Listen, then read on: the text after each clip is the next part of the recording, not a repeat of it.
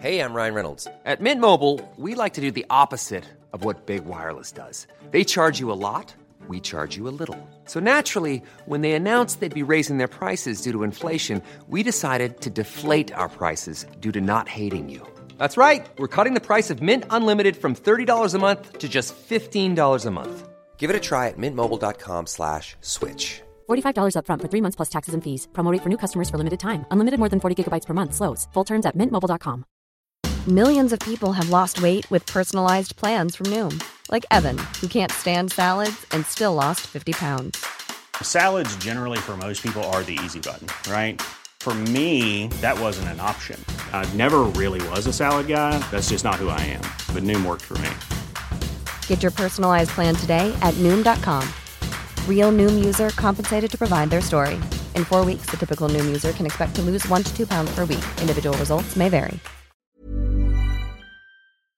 Hello, you're listening to the Beer Ladies podcast with your hosts Thandi, Katie, Christina, and me, Lisa. Our website is beerladiespodcast.com, and you can find us on Twitter, Instagram, Mastodon, Blue Sky, even TikTok, sometimes at Beer Ladies Pod and at Beer Ladies Podcast on Facebook. If you'd like to support the show, you can find our merch store link in any of our bios or check the show notes for this episode. And if you'd like to sponsor an episode, please email us at beerladiespodcast at gmail.com. Now, back to the show. Hello, everybody, and welcome back to the Beer Ladies podcast. I am Thandi, and we have got a full house today. We have got Lisa, Katie, and funny enough, our guest of honor, Christina, Dr. Christina Wade. That's who we're uh, interviewing today. It's kind of a weird one because, you know, the four of us are so used to hosting, but actually today, Christina's the guest because it is now time to talk about Christina's book that we have been, you know, planting seeds about for months on this podcast. And it's now here. It launches the 8th of March, and we're going to talk all about it, but it's already available for pre-sale if you haven't already seen on our socials. And I wanted to put that out there early in the episode so that you all know. Check our links in, in the uh, in the uh, podcast notes because the pre-order link is there. And otherwise, we're just going to chat to Christina about the book and how it came about and what was, you know, hard about writing it and what was fun about writing it, all the fun things that go with being a brand spanking new beer author. And also, for those who don't know Christina very well, I think we'll just we'll just you know get her to introduce herself, um, as we do with all of our other guests. So be prepared. okay, so um, let me just remind you all. You guys know by now that our socials are in a little bit of flux, but we're generally on threads most of the time these days. Uh, not as much on Twitter, um, but we're certainly on threads, Instagram, Blue Sky, and you know, occasionally everywhere else too not very often on TikTok, but we're everywhere. But if you ever want to find uh, older episodes of ours, go to the website, beerladiespodcast.com. Everything is there, including links to all the socials. So you can find us. Oh, and you can even um, buy merch there if you'd like. I'm wearing a I'm wearing a top today. There it is. Yep, for those Very who nice. are watching the video. For those, yeah, watching the video. So um yes, you you too can look cool in a Beer Ladies hoodie or t-shirt or whatever else you choose.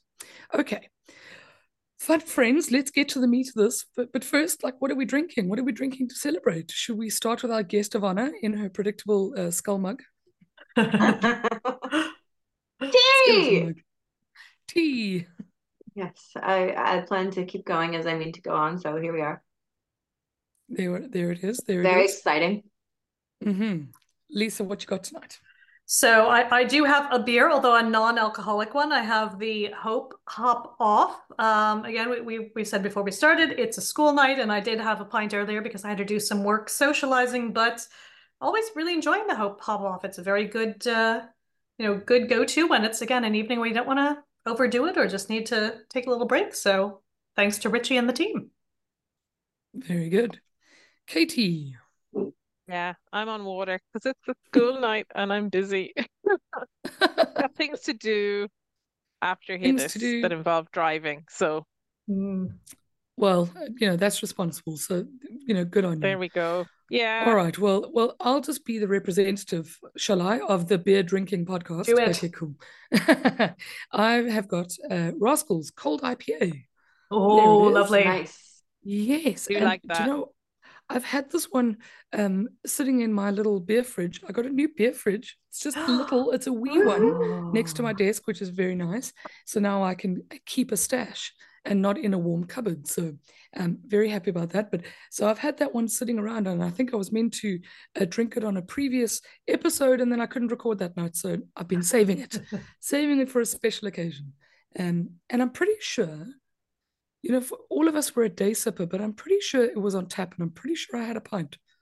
Oh yeah, yeah, it was. It was lovely. I've, I've been a big fan of it since it's Mm. come out. It's I, I keep buying it. It's it's good as Oh, a fridge filler, and again on tap, just lovely. So big fan of it. Even if again on paper, sh- should I hate cold IPA because it's a newfangled thing? Maybe, but I love it. So here We for it. can be down with the youths, you know. That's right, Katie. Yeah. Yes. I, I also like I want to hate the fact that there is this, you know, between mountain IPAs, cold IPAs, and all the other things in between. It's like I, ju- you know, I just want the basics. But actually, this is just a very nice beer. You could have told It me really it was just is. an IPA, and it would have been like, yep, sounds about right. Or an IPL, it would have been like, yep, sounds about right. Yep, Not exactly. it, just drinking it. Yeah. and it is very, very tasty. Okay, so woman of the hour, Christina. I think that you know, for for those of our listeners or viewers who actually uh, who, who might have stumbled upon this for the first time, this this episode, very first podcast of ours that they're listening to, I think you need to do an introduction um, of yourself, please. Okay. Okay, so um my name is Christina. I why you might want to trust me about history, but obviously read your own sources and trust no one and, and all those other caveats, but why I might know what I'm talking about, perhaps me. Um so I did my master's at Trinity College in medieval history, which I then followed up immediately with doing my doctorate at Trinity College in uh, history. Specifically, I looked at um, gendered symbolism and Viking burial practices as a way to negotiate power, which is basically the title of the thesis. Um, but I have been in love with beer and beer history for a long time alongside my um, academic uh, pursuits. And um, so in 2013, I founded the Ladies Craft Beer Society of Ireland. At that time, it was a different name. It was the Dublin Beer Ladies, I believe, um, which now has like 1,500 women on Meetup that like to come and hang out, which is just fabulous. And, and I love that.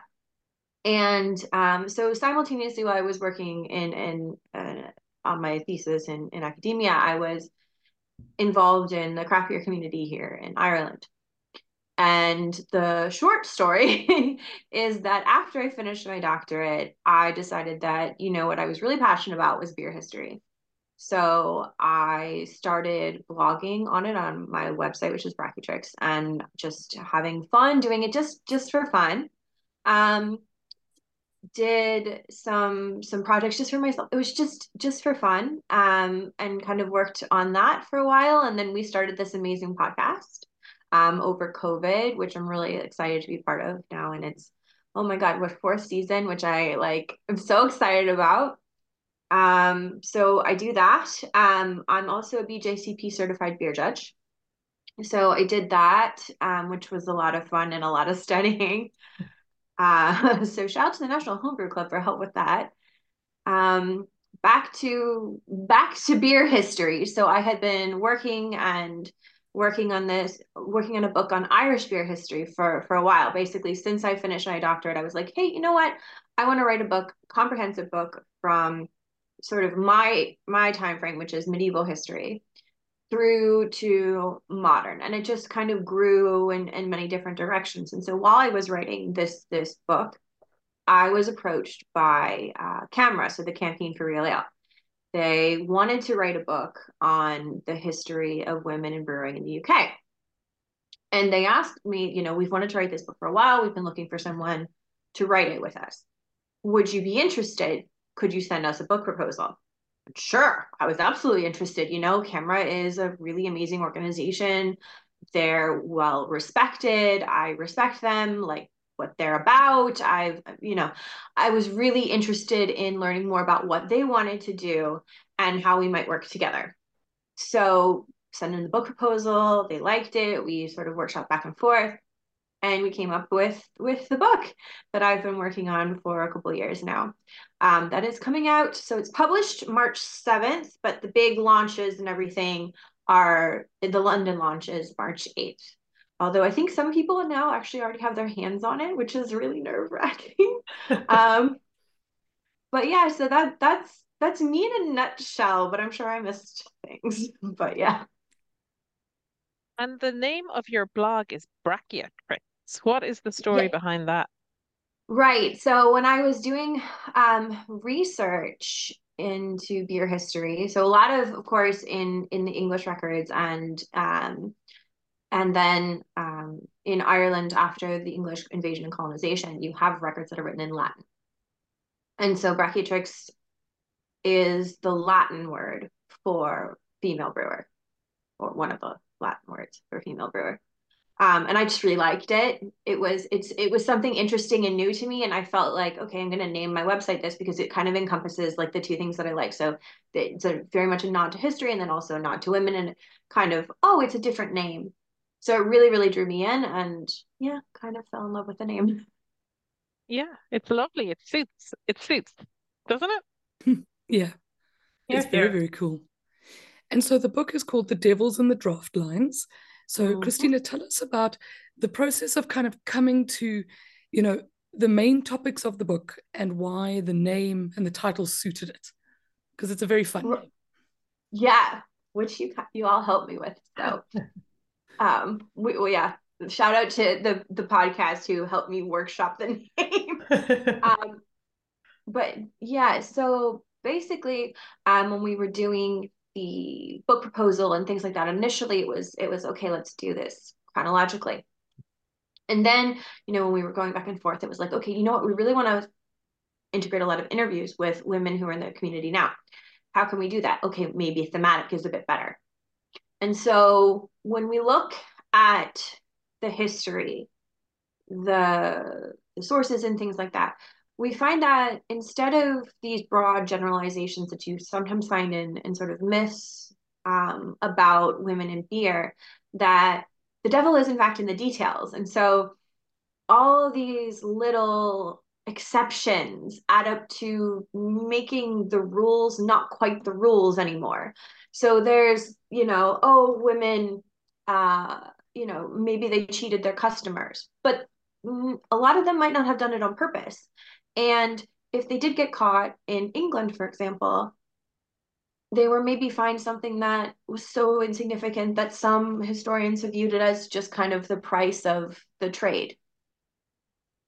So there's all of these little things that I find so absolutely fascinating. Um, these little things to pull apart and then kind of pull it all together. But you know, I'm I'm very nerdy in terms of loving history. So this is like I I love this stuff. Um, genuinely like adore it. I would do research for free. Please pay me, but I would do it for free. I I just I just really love it. So when we're when I was researching the book, I was finding all of these strings and strands and things that we can see now. So all of things that I can trace from the medieval period to now.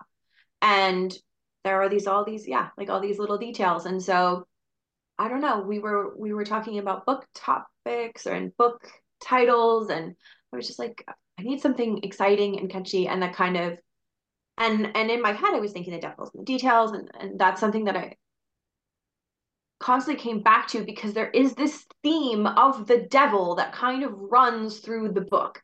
Um, not everywhere, not in every chapter, but there's there's absolutely, particularly the medieval and early modern period, this this relationship with alewives and the devil, but not necessarily witchcraft.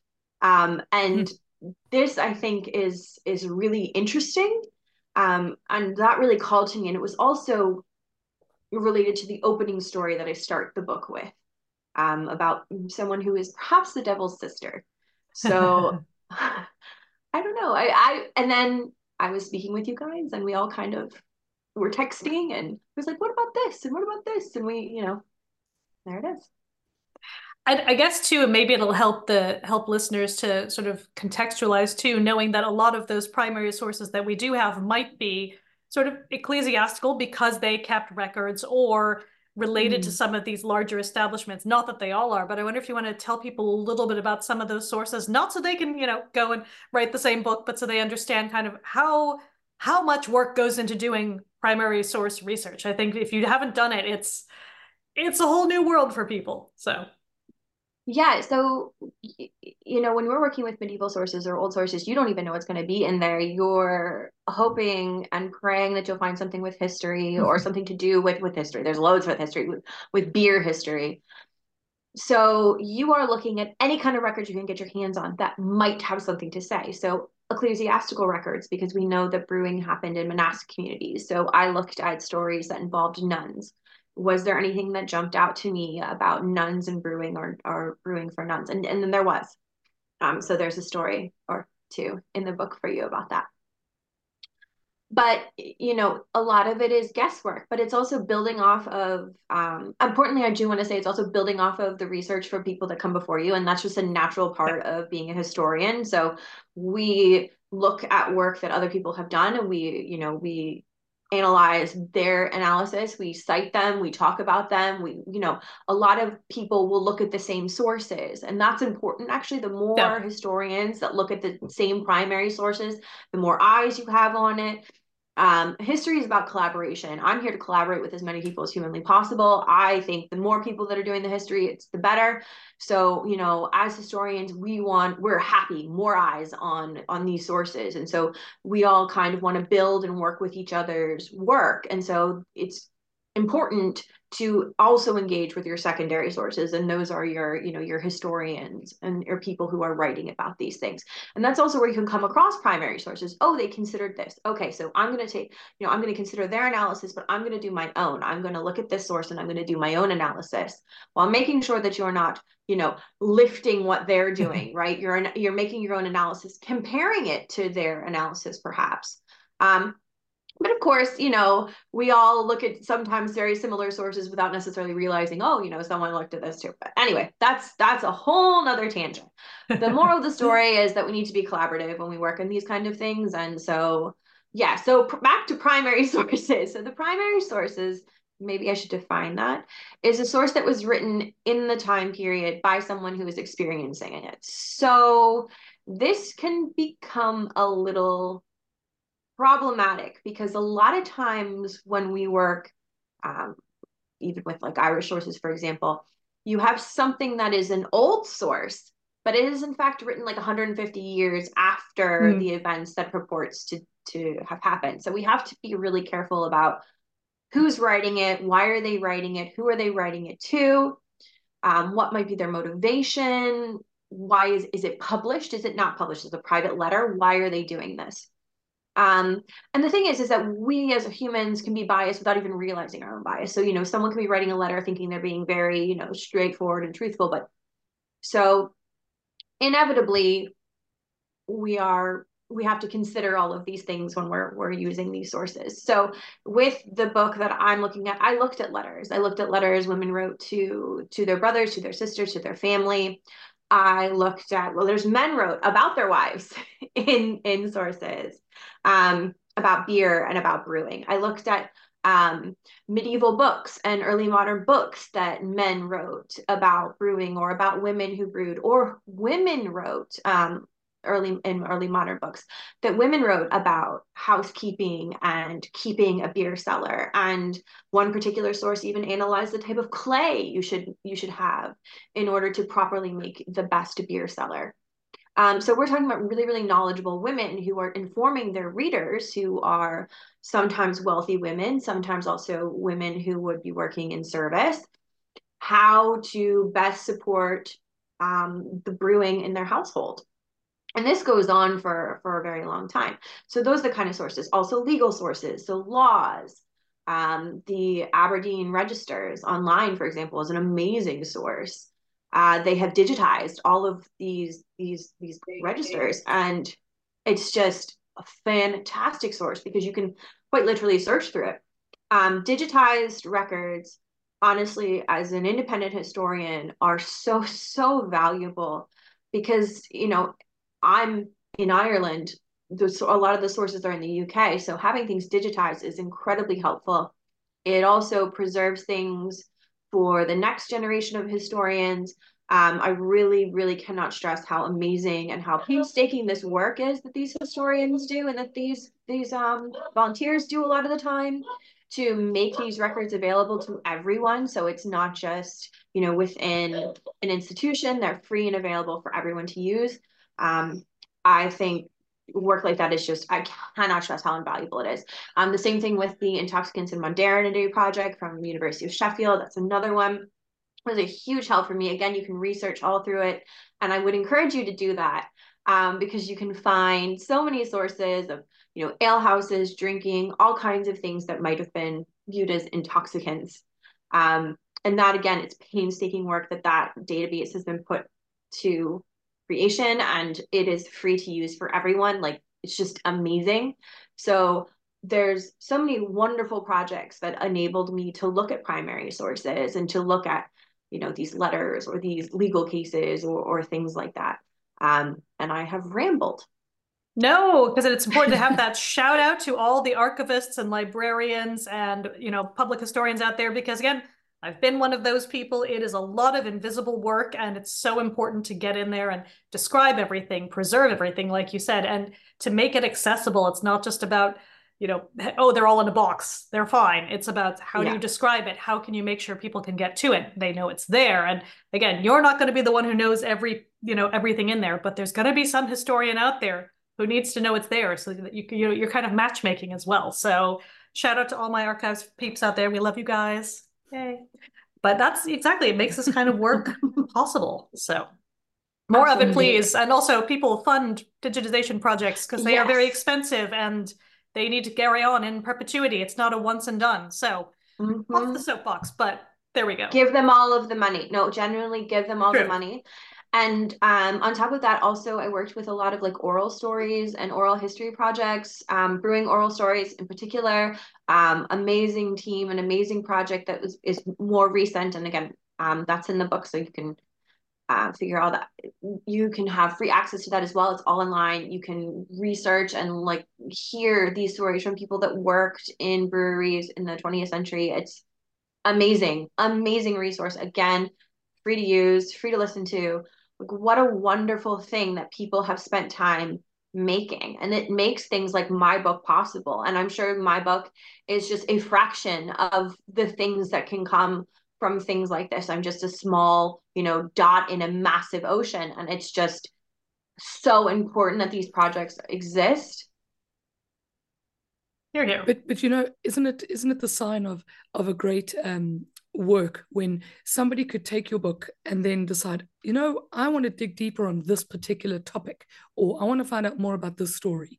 And, you know, the ability to go and dig deeper, I think, is a real testament to what you might be writing here. But I wanted to ask you something here now. So, I mean, the book is talking about sort of a thousand years of women in Britain's beer history. Did you focus um, solely on women in beer history, and how on earth did you find all the sources and all the stories for this? I know you've just told us, you know, where you got it, but it's amazing to me that you found so much. Well, like I said, I would research for free. So the research phase of the book is is my favorite thing. I so I just went on as many databases as I could. So, for example, um, early early English printed books, I think is, early English is, books online is yep. Yes, that's the one.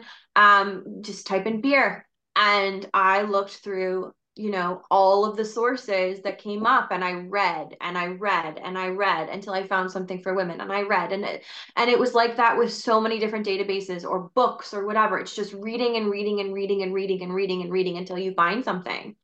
And it's the same thing with finding secondary sources. So a lot of the time when you're looking for people talking about beer history they haven't written an entire book about it. So it's a it's a section of a thesis or it's a it's a couple sentences in a chapter. So again it's the same thing. It's read it's just an ungodly amount of reading, which to me is an absolute joy.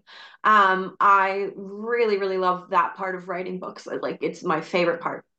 so it was honestly just so much reading. And then again, I'm very much indebted to the work of other historians who came before me. So, uh, I mean, I have to shout out Judith Bennett, of course, um, and her 1995 work, which is just phenomenal. So, you know, which you you you have to read that as a as a basis. And my and I did not want to. I mean, she's already created that. She as her arguments are well established, and most you know most historians have who have done beer history would have have engaged with her work in some way or another. So, you know, it was very much like, I'm not going to reinvent the wheel. She has covered, you know, women in brewing and has established it's very clear that women dominated the brewing trade prior to the Black Death, um, and you know, and considered what happens afterwards. And she she just did an amazing job. So I'm very much indebted to her and other historians like her um, as paving the way to kind of say, okay, they've worked with these kind of sources. So we know that this is here. So I can look at that and then I'm going to see what else is there in Scotland and Wales to compare it to because you know her focus was in England and so I wanted to consider Scotland and Wales as well. And to be fair, there's also many amazing historians considering Scotland and Wales and who I have cited in the books. You can follow along and read their research as well. And so, like I said, it's all we all just collaborate and we build with each other. So, you know, we create starting points, we create our own research, and then people, you know, exactly like Thandi said, I'm going to take this and I'm going to jump off and dive. I'm going to, you know, cite them and and talk about their work, but I'm going to build on that, and that's what we do. And so, it's really important to for me to acknowledge all the amazing historians whose work um, has definitely influenced mine, and I have massive bibliography in the back. So if you read the book, you can absolutely do your own research, and I really would encourage you to do so. Don't take my word for it. You know, definitely do your own. I love a big bibliography. And, that's the that's the academic in you, Lisa. But I you know, know. I'll I'll ask a I'll ask a layman's question. You know, how how did you um find getting the balance between getting sort of something that could be very academic? You know, you're taking all of these primary and secondary sources and turning it into something that you know that every person can read and enjoy. Right. So I, I, I, the reason, one of the reasons why the Irish book is taking me so long, and don't worry, friends, it will be out next year, um, was because I wrote it first as an academic book. And then I realized, okay, actually, you know, the people that I'm writing this book to is the Irish craft beer community. And whilst I'm sure that they would read it, it's not as exciting as it could I could make it it's not as interesting. They don't need to know every single shard of pottery that might have been found on Bridge Street. That's, you know, you you it's a different it's a completely different audience and neither audience is good or bad or worse or whatever but they're different audiences and i realized the audience that i was writing to wanted a different story and a different way to hear the story and not all perhaps the minutia and tangents that i would get up to in academia Life is full of awesome what ifs, and some not so much, like unexpected medical costs. That's why United Healthcare provides Health Protector Guard fixed indemnity insurance plans to supplement your primary plan and help manage out of pocket costs. Learn more at uh1.com. There's never been a faster or easier way to start your weight loss journey than with PlushCare.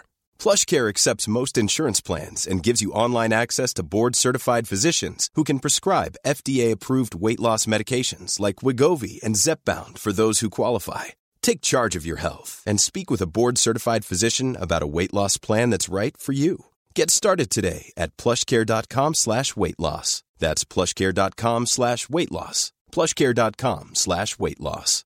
Everyone knows therapy is great for solving problems, but getting therapy has its own problems too, like finding the right therapist, fitting into their schedule, and of course, the cost. Well, BetterHelp can solve those problems.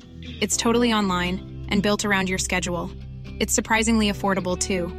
Connect with a credentialed therapist by phone, video, or online chat, all from the comfort of your home. Visit betterhelp.com to learn more and save 10% on your first month. That's BetterHelp H E L P. Hiring for your small business? If you're not looking for professionals on LinkedIn, you're looking in the wrong place. That's like looking for your car keys in a fish tank.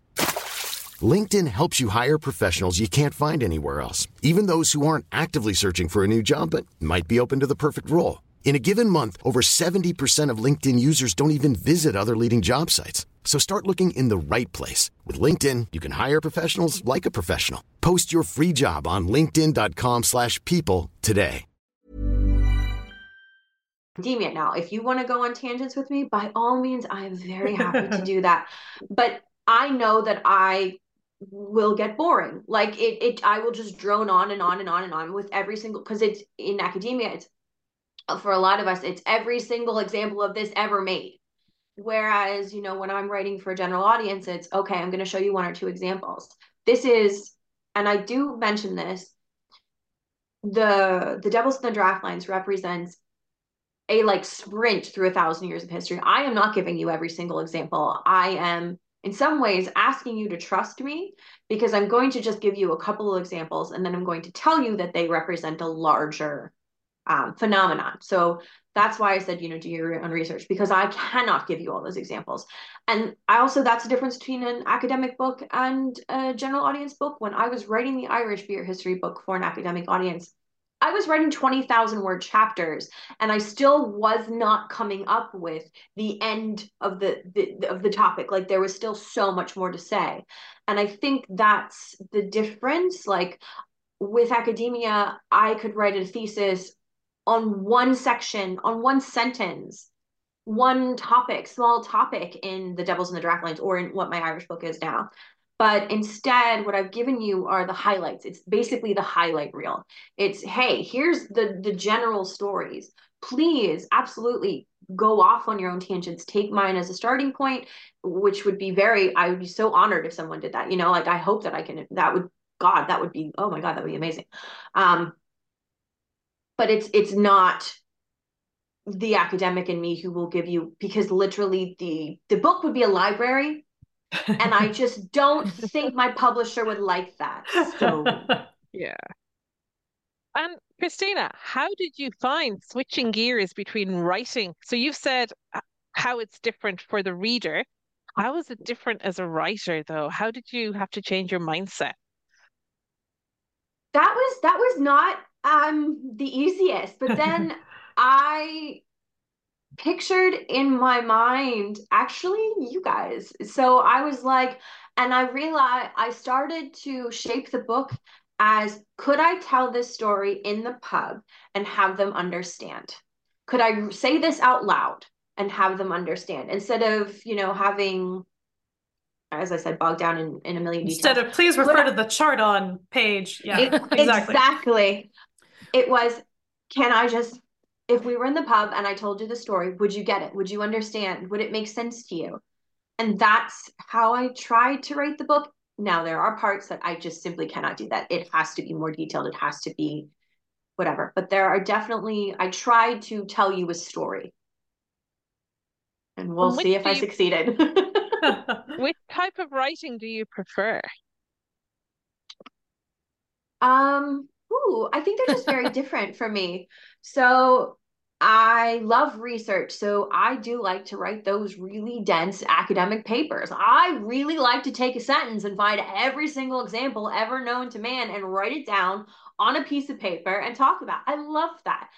But I also really like telling stories. So I think they fulfill different needs for me. So I'm yeah, they're just two different things. I don't prefer one or the other. I really like both of them and I just feel very lucky to have the opportunity to do both. Um, but yeah, they're they're just two things that I like to do, but to me quite different. Mm. Now, the the book is primarily about you know women's beer history over many many years, but you've got all of these modern day players in the book. Um, you know, giving their own perspectives and giving you their own stories. What was the the point of that? And tell us a few of your highlights, or you know, without giving spoilers away. Right. So I think sometimes I think when we when we look at modern beer culture or modern beer world, we think sometimes like things are new phenomena.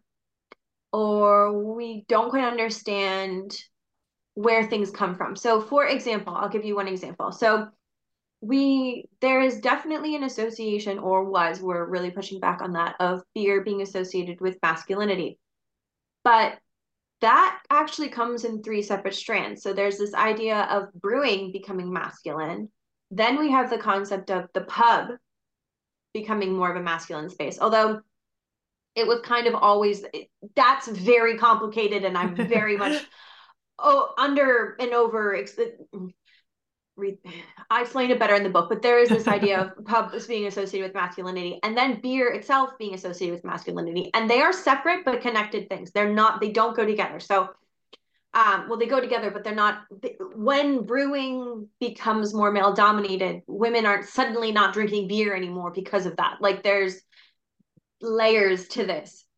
Um, so when we start pulling all of this apart, we can really maybe understand why beer is viewed the same way it is now or viewed not the same but viewed the way it is now and when that happened. And we can say oh actually this this idea that beer was something that men drank is way more recent than perhaps we might think you know 20th century.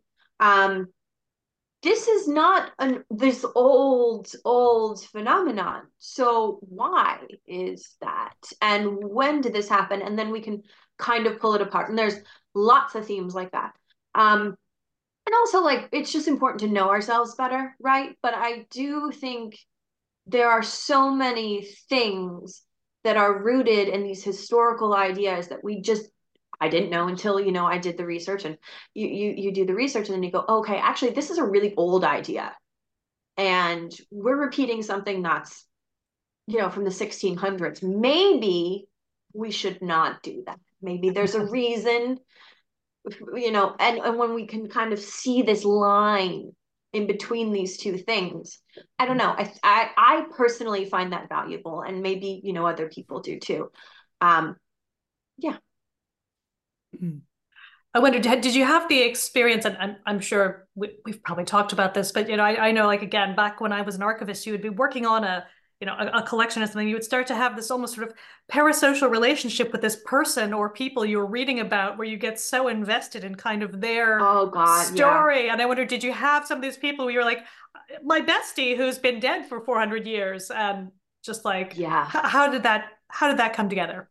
Yeah, so I'm not gonna say too much of it, but there's there's By the one book, woman but... in one woman in particular, and one of um oh my god, I just felt so bad for her. So she wrote a letter to her brother because her mother-in-law and her husband weren't letting her buy malt for ale and then saying like she to make ale and she was failing in the household and they were going to take her children away. It was this oh whole oh thing and it was just this story of like this horrible mother-in-law and i was like how many times can you go on like reddit or twitter or tiktok and see stories of like that that are very similar? Yeah, it's like yeah. we're not all that different. We have been doing the same stuff for centuries and in this case not in a good way. Yeah. and i just felt so bad for her because it really could minus the malt and ale it could have been a story that you know your your sister wrote talking about her mother. And not to say all mother-in-laws are bad let's be clear some of them are amazing.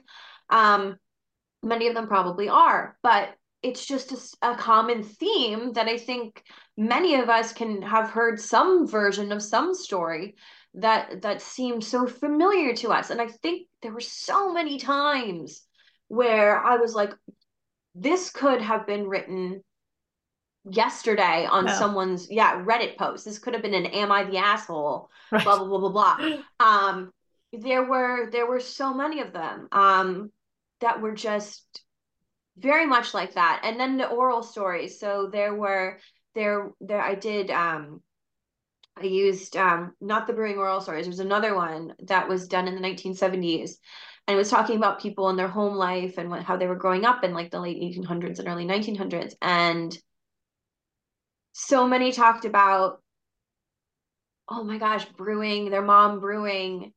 But one of the things that they also talked about was beer exploding in their cupboards. And I still have stout on my ceiling. like I can completely relate to that. That doesn't seem so far away to me. That seems like something we would put in the, in the group chat. Oh my gosh, lads, I blew up the stout again. You know, it's things like that and that kind of make you go, okay, actually this is this is very no. But then there's other things that are just oh wow. I didn't consider that or this is different or you don't you know eh, so there's there's definitely a balance there uh, not everything is is exactly or quite the same you know there's definitely quite a few differences but there were absolutely stories that that just felt like uh, very familiar. Yeah.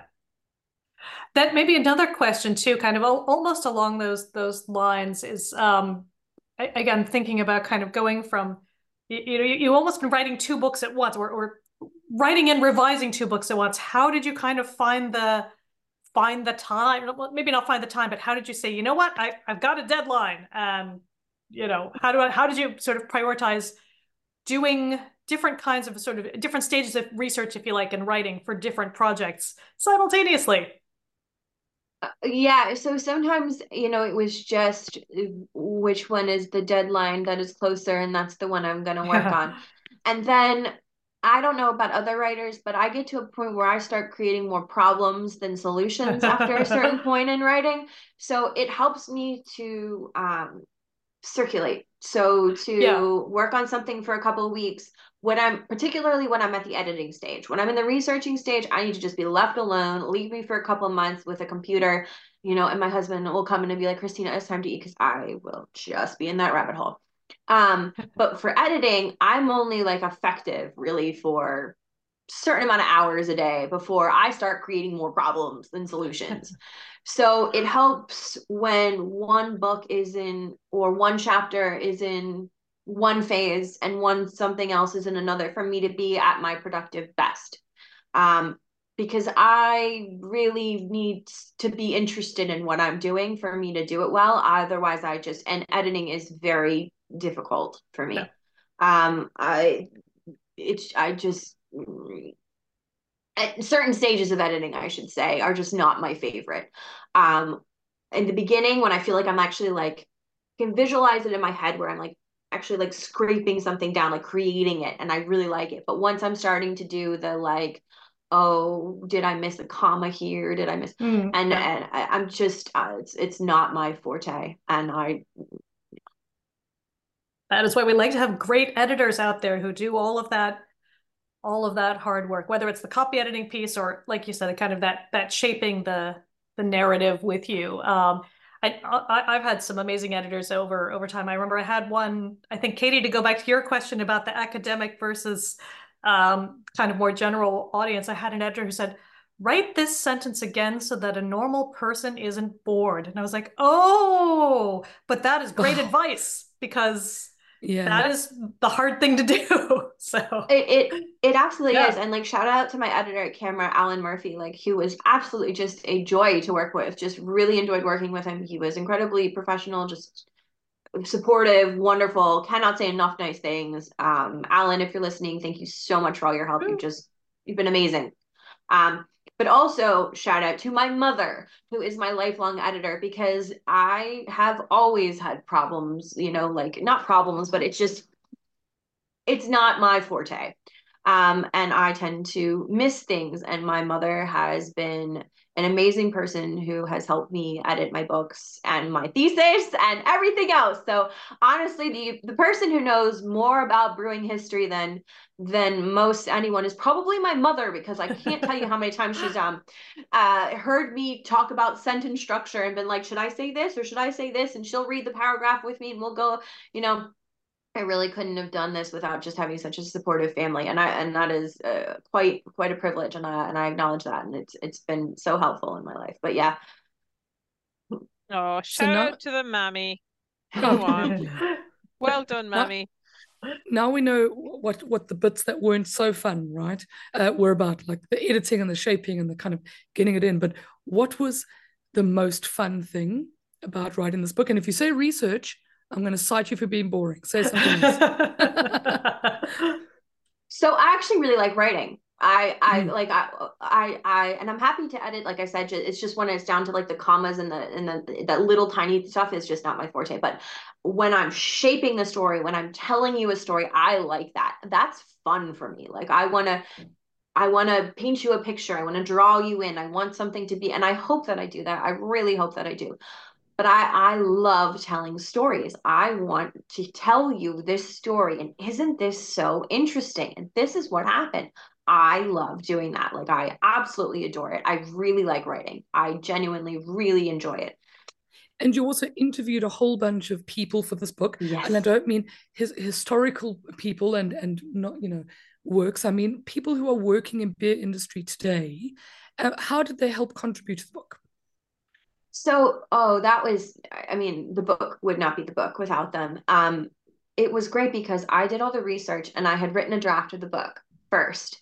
So I knew what kind of questions that I wanted to ask them. So, for example, I mentioned to you about bottle bombs. So I then asked people, hey, have you ever had a bottle bomb? So that way we could connect those stories and create those lines that I talked about before from the past for you. So you could actually see them um, throughout the book. And i had you know here's something that have you ever made a beer that murdered somebody or yourself?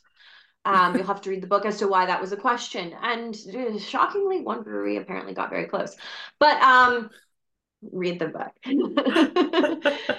But um it was it was af- because i had written the draft first, it enabled me to ask questions that created those like i said those lines in between. And it really made it's it completely made the book. Like the book just would not have, exist without people so kindly sharing their time and their thoughts and their work with me. And like i just cannot say enough nice things about all the people who just out of the kindness of their hearts were like yes i will be interviewed by you. A lot of these people didn't know me from all from anyone you know? And i'm just cold emailing them hi hello could you do me a massive favor? Would you maybe want to be and, you know and they don't you know i've i've not published a book before. They don't know if they're trusting me. It's a huge huge ask. I i think i think it's personally i think it's a huge ask um to to to trust me to tell their story um properly and I really hope that I did a good job because I really don't want to let anyone down. Um, but it, it was a huge ask of trust, and and I I just like I cannot tell you how much I appreciate every single person who shared their time with me and their thoughts and and it was just yeah it made the book it genuinely made the book now, look, I can't, I can't wait to actually get my hands on it and read it. Um, I've been naughty and I haven't pre-ordered yet, but it's coming this week. I'm committing. Um, but let's talk now because you know the book is one thing and it's going to launch, but you've got a whole bunch of events going on, yes. and people listening and watching might want to, you know, arrive or help celebrate with you or see you at places. So, you, can you give us something like an itinerary yes. of where you're going to be and yes. what what are the big what are the big things? Right. So I will be leaving Friday for Indie Beer Feast in Sheffield. Yay! So on uh, March 2nd, well, I'll be there March 1st for just for funsies with Lisa. Lisa and I will be there for funsies. So if you are there for fun on Friday, come say hi. Um, Saturday, I will be doing a book signing and I will be giving a talk. So myself and Hop Hideout. So Jules Gray from Hop Hideout is one of the women who graciously um, agreed to be interviewed and appears um, in the book. And so her and and I and uh, Torrside Brewing have done a collaboration brew based on Eliza Smith's 1727 book where she has this whole chapter about brewing an ale and um, she has a few recipes for beer and we took one of them and um, made a beer out of it. So uh, if you're going to be at indie beer feast do come along and we'll tell you about the beer and we'll tell you and i'll tell you a little bit about eliza.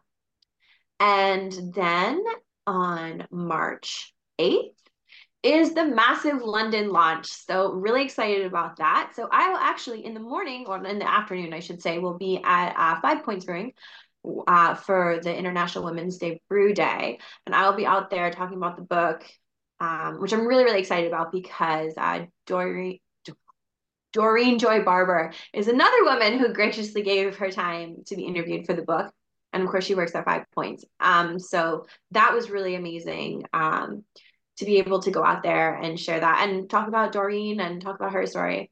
Um, so I'm really excited for that. And then in the evening, at Temple Brew House will be the public launch. Yay! It's seven o'clock. So if you are in London, please come along to the public launch. I would really like to see you there. Come say hi.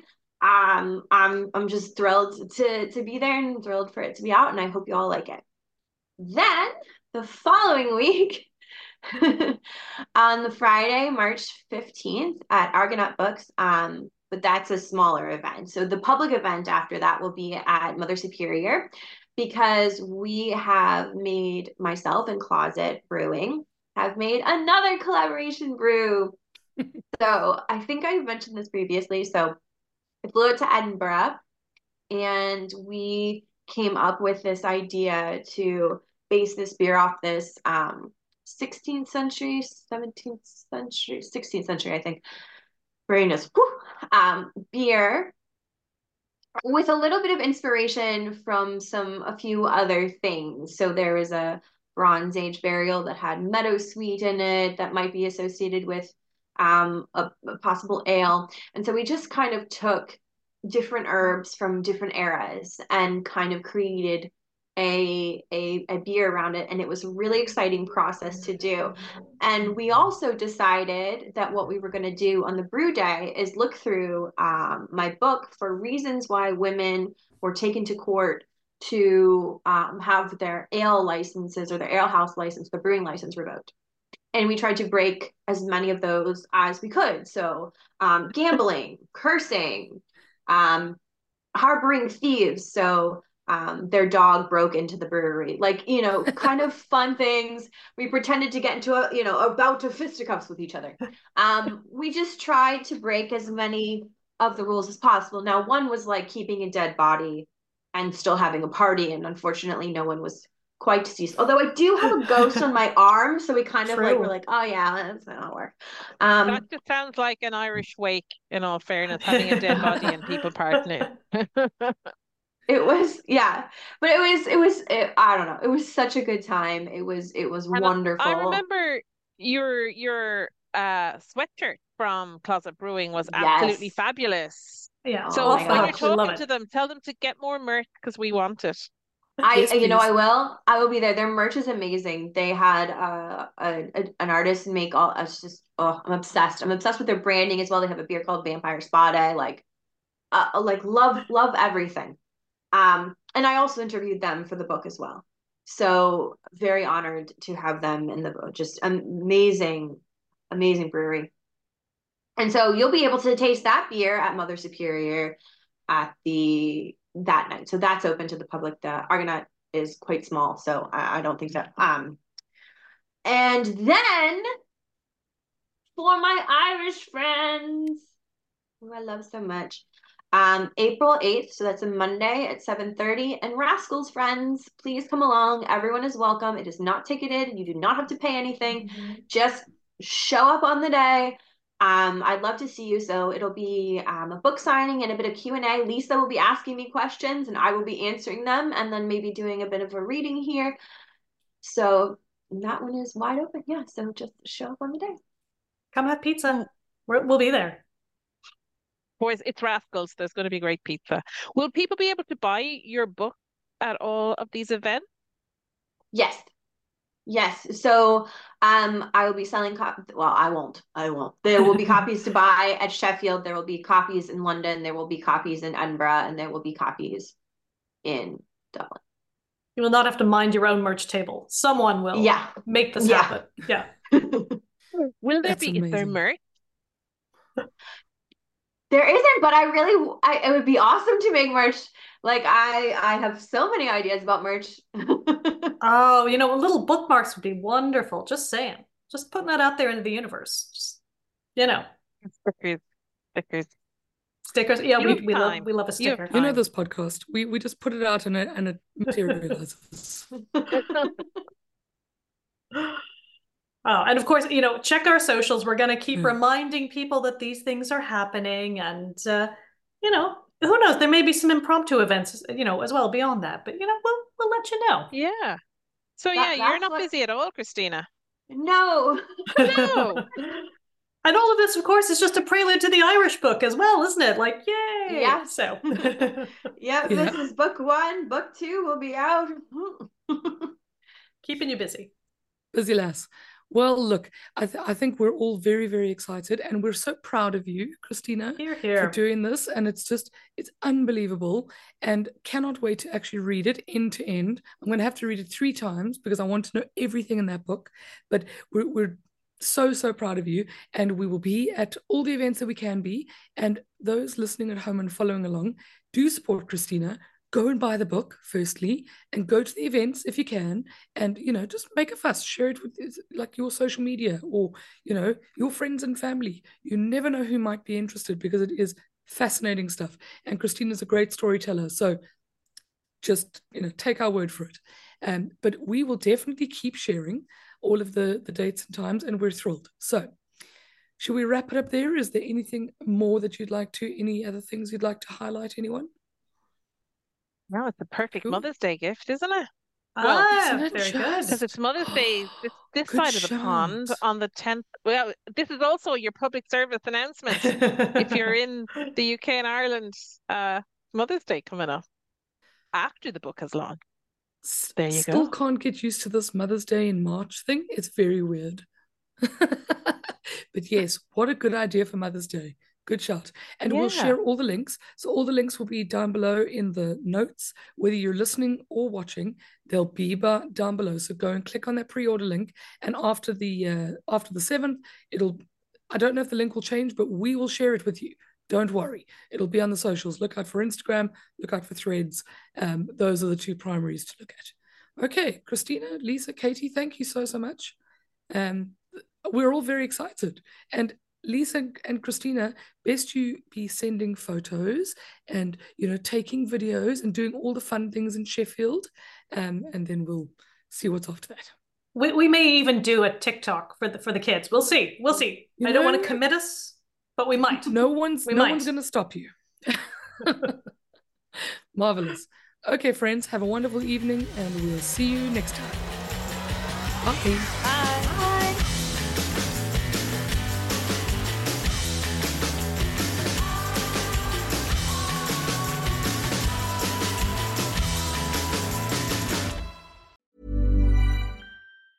Even on a budget, quality is non-negotiable. That's why Quince is the place to score high-end essentials at 50 to 80% less than similar brands. Get your hands on buttery soft cashmere sweaters from just 60 bucks, Italian leather jackets, and so much more. And the best part about Quince, they exclusively partner with factories committed to safe, ethical, and responsible manufacturing. Elevate your style without the elevated price tag with Quince. Go to quince.com slash upgrade for free shipping and 365-day returns. Hey, it's Paige DeSorbo from Giggly Squad. High quality fashion without the price tag. Say hello to Quince.